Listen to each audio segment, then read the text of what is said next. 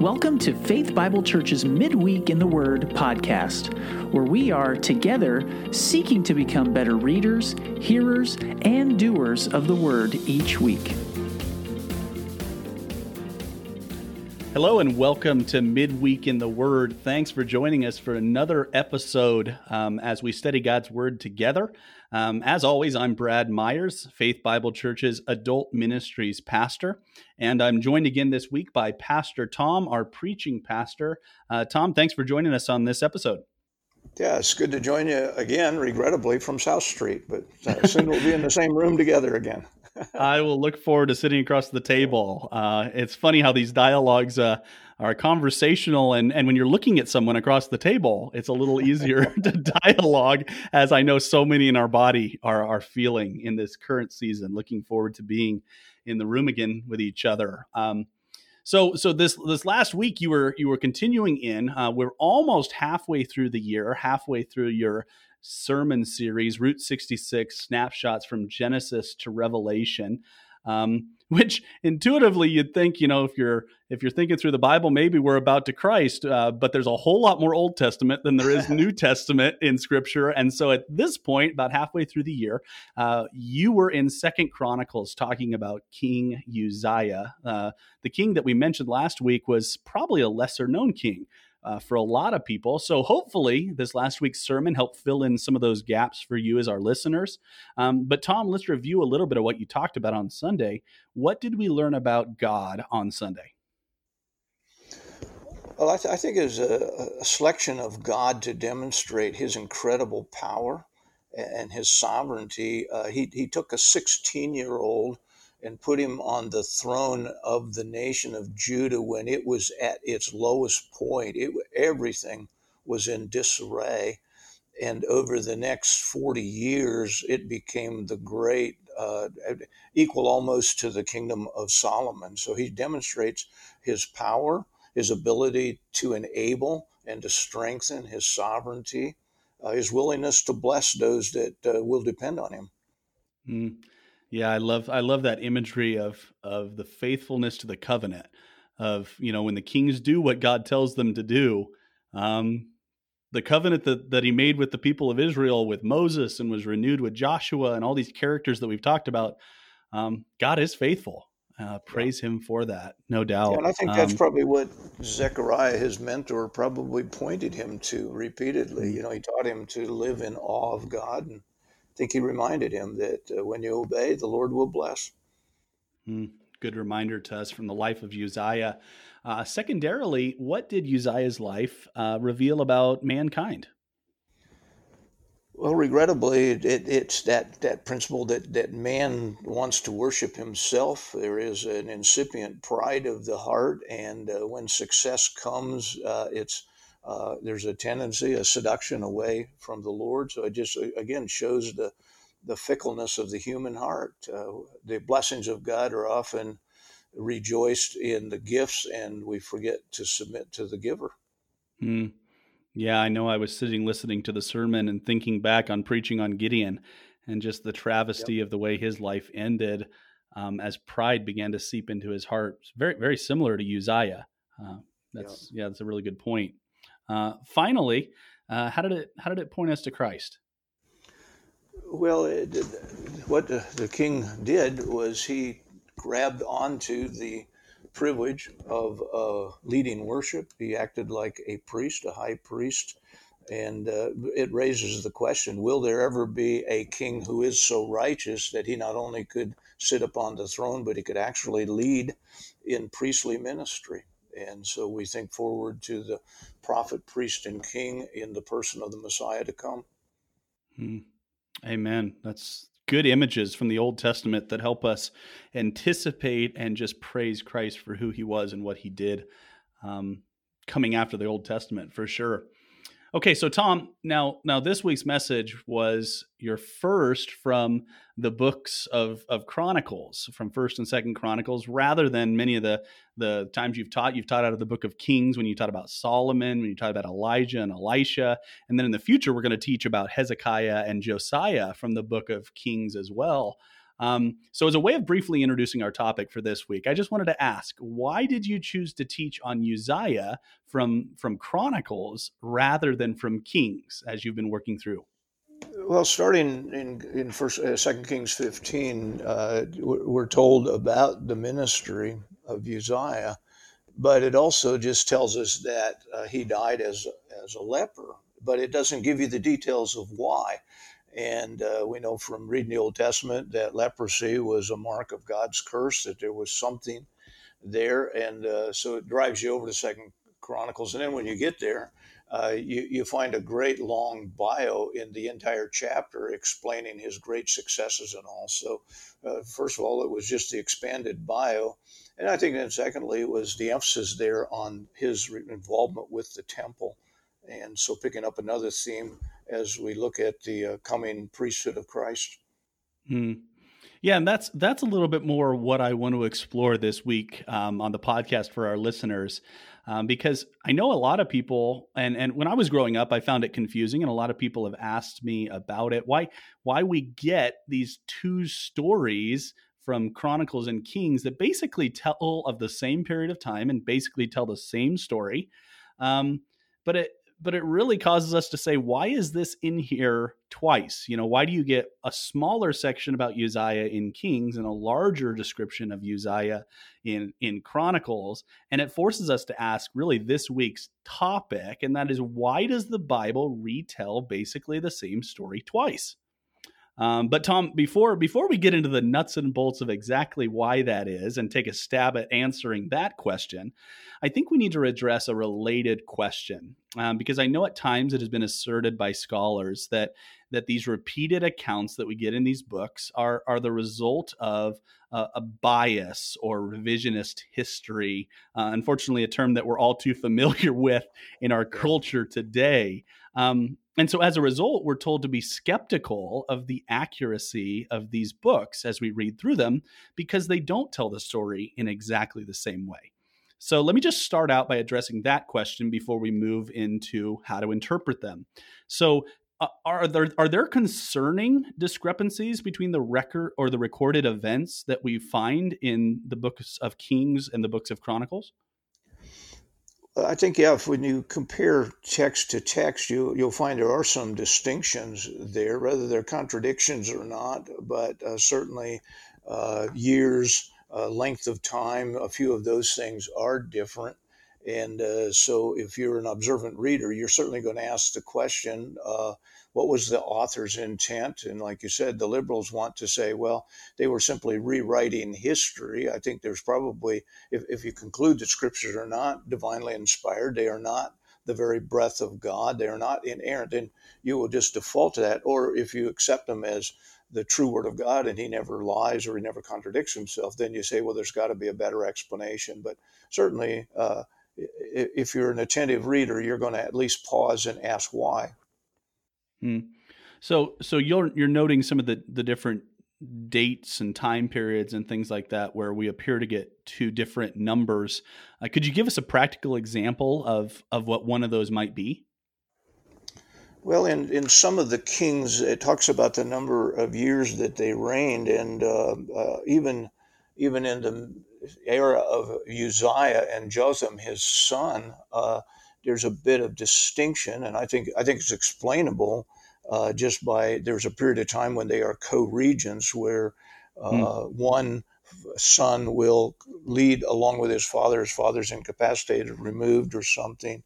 So I mean, there there are I think legitimate explanations for those. But as you're reading along, you're thinking, well, he didn't. He started at age 25. I thought he started at 16. Well, what's the difference? And just that that sense of overlap time and perspective. I think. Mm.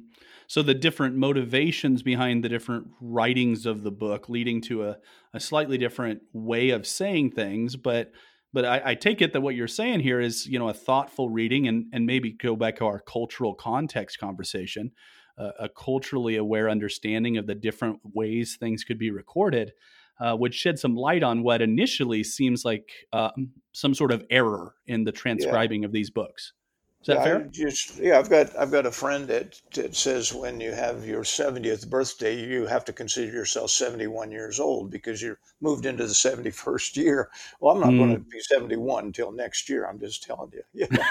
So, there you so go. It's, it's, that sense of uh, when do they start to count, or you know, in some cultures, the day a baby is conceived in the womb is its beginning of its age, or in ours, it's the day that we hold it in its arm in our arms and then suddenly we say this is its birthday. So again it's where do you start to count? Do you start on a particular if if if something happened in 2020 you, you, everything that happens in that year starts in june. So you know if something happened in january they would count it and say well that actually started back in 2019 uh, just uh, some churches do that you know with their budget years and things. When does the year mm. begin so I think there were just there, there were just different ways of keeping track of the time. When did the beginning of the year, and also there, there I think there are legitimate historical and cultural explanations if if someone is serious to look at those.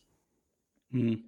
That's maybe something we should explore in a little more detail. I don't want to get too bogged down with that, but yeah, I think it's fair. Uh, that's that's a good a good reminder for a people that it, it kind of speaks to the the assumptions we bring to the text that we've talked about a couple yeah. of times in the past on the podcast.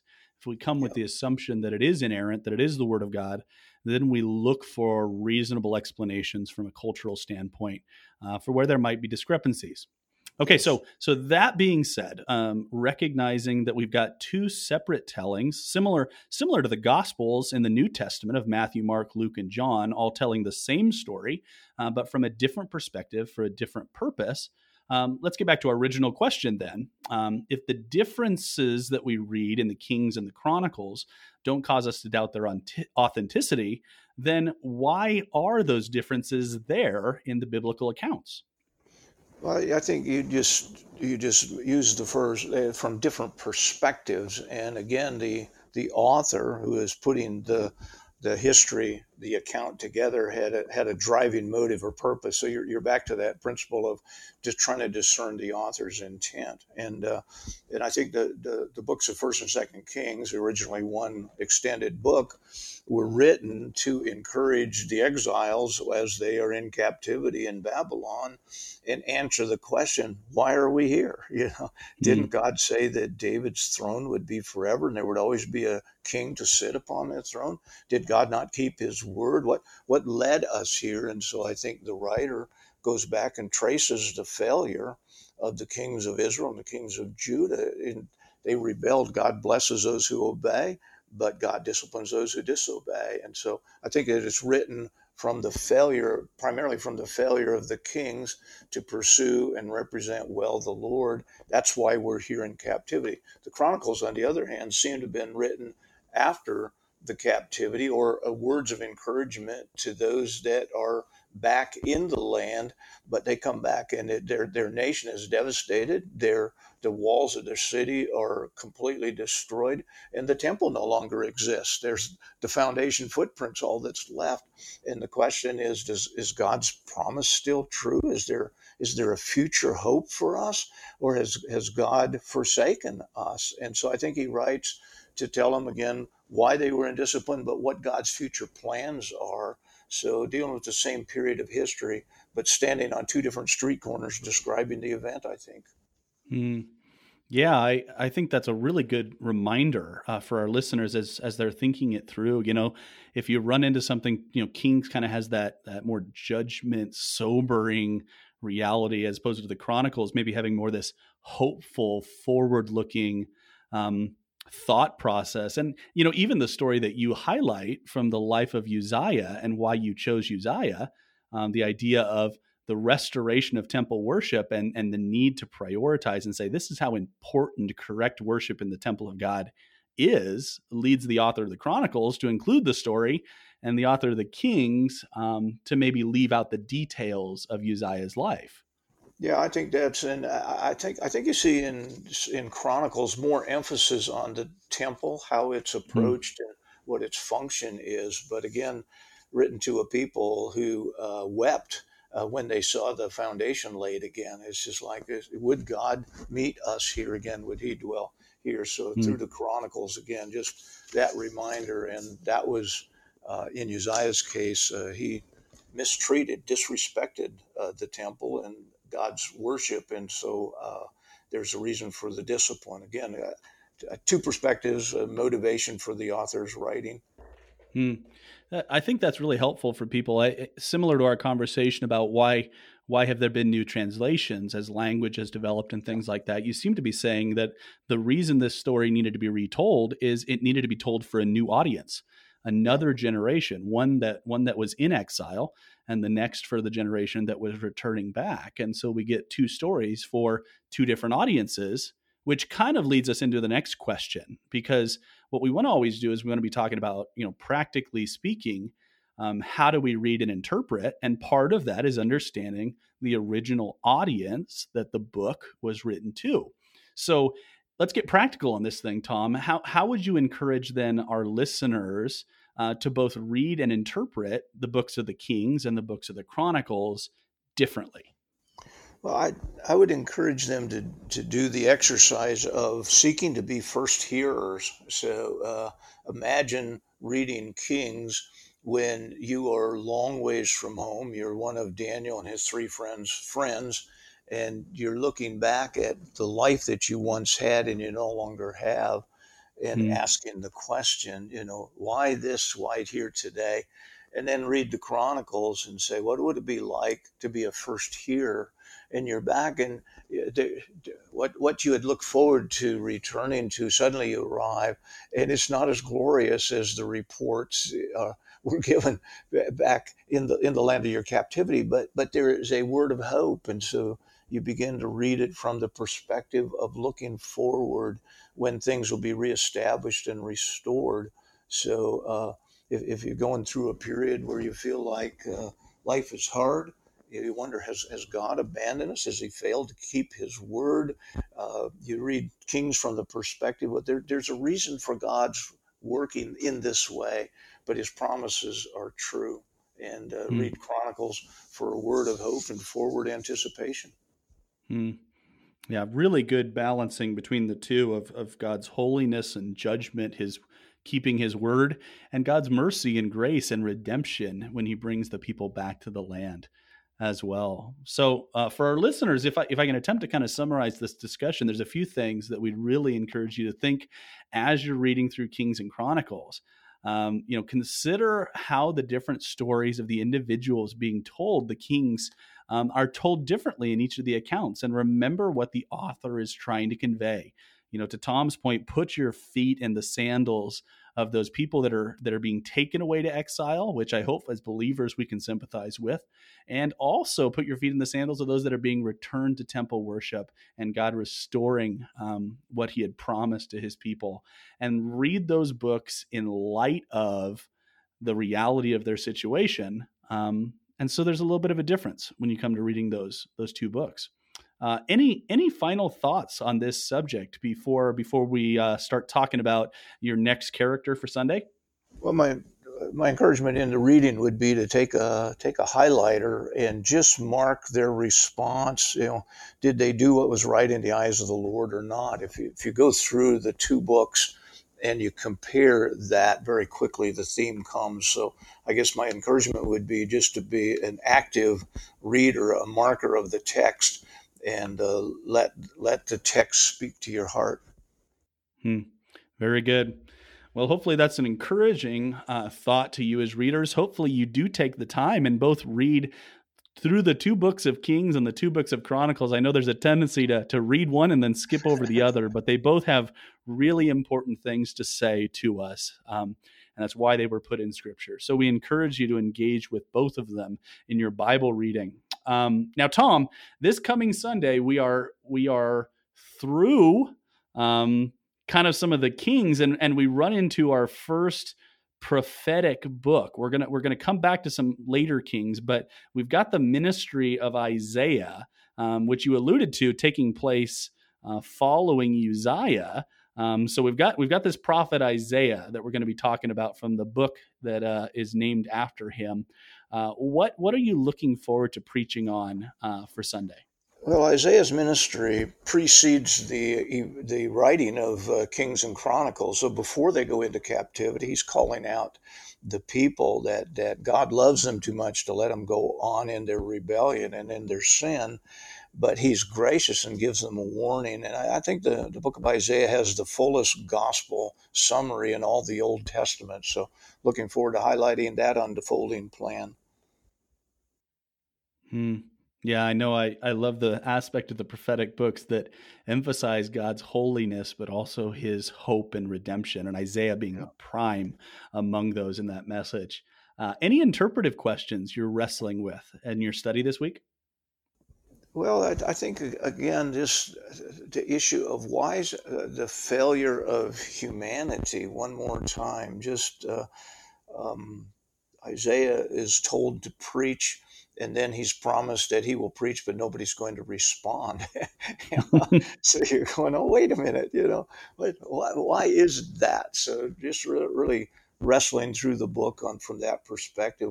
What what role does the record of the human frailty and failure play in the message? Mm. And, and hopefully Isaiah's faithfulness, in spite of in spite of not seeing the results all of us would hope for, will be an encouragement to our hearts as well. Uh, finally, how, how can we prepare our hearts to hear this message? Well, the, the message of Isaiah is, is one of hope. And uh, so it's those who wait on the Lord will renew their strength. So um, prepare your heart to be encouraged and rest in the fact that God's promises are true and uh, even though we may be going right now through some difficult, challenging times, the reality is God is faithful and his purposes are being accomplished. So wait on the Lord. Amen. Well, we do hope you join us for that message, whether it be in person in the two services at eight o'clock and ten thirty that we are now able to do, or whether it be from from your own home on Sunday morning, or or whenever you have the chance to listen to those messages. Um, thanks again for joining us for this week's episode. We, we hope it was an encouragement to you. Remember, if you're following along in the weekly reading uh, in anticipation of the, the prophet Isaiah, uh, the reading plan has Isaiah chapter 6. Um, so take the time and read through that before you listen to Tom's message. Um, also, keep an eye out for our third quarter reading plans. They'll be coming out soon. We're trying to get you a physical copy um, here very shortly. Um, and I just want to remind you that as listeners, we want this to be a two way conversation. Um, we would really love to hear from you, hear what your thoughts are, hear if you have any questions as you're reading through the text that we can practically address. Uh, we'll, we'll bring up those questions and address them on the podcast if, if you send them our direction. So you can send them to, to me at brad m at fbclnk.org or, or tom r at, at the same at the same email domain. Um, lastly, we're just looking forward to seeing uh, those of you uh, that are able to uh, to come on Sunday. Don't forget if you're trying to come, uh, try and sign up early. Let us know you'll be coming so we can know to anticipate you. And as always, uh, the elders and the pastors, Tom and myself, will be praying for you this week as you prepare your hearts both to for your time in the Word personally and uh, for the time together as we study God's Word. And we hope you join us again next week for the podcast as we continue this series focused on Route 66. Thanks for listening to this week's podcast. As you're reading this week, be encouraged by the words of the Apostle Paul to Timothy. Do your best to present yourself to God as one approved, a worker who has no need to be ashamed, rightly handling the word of truth.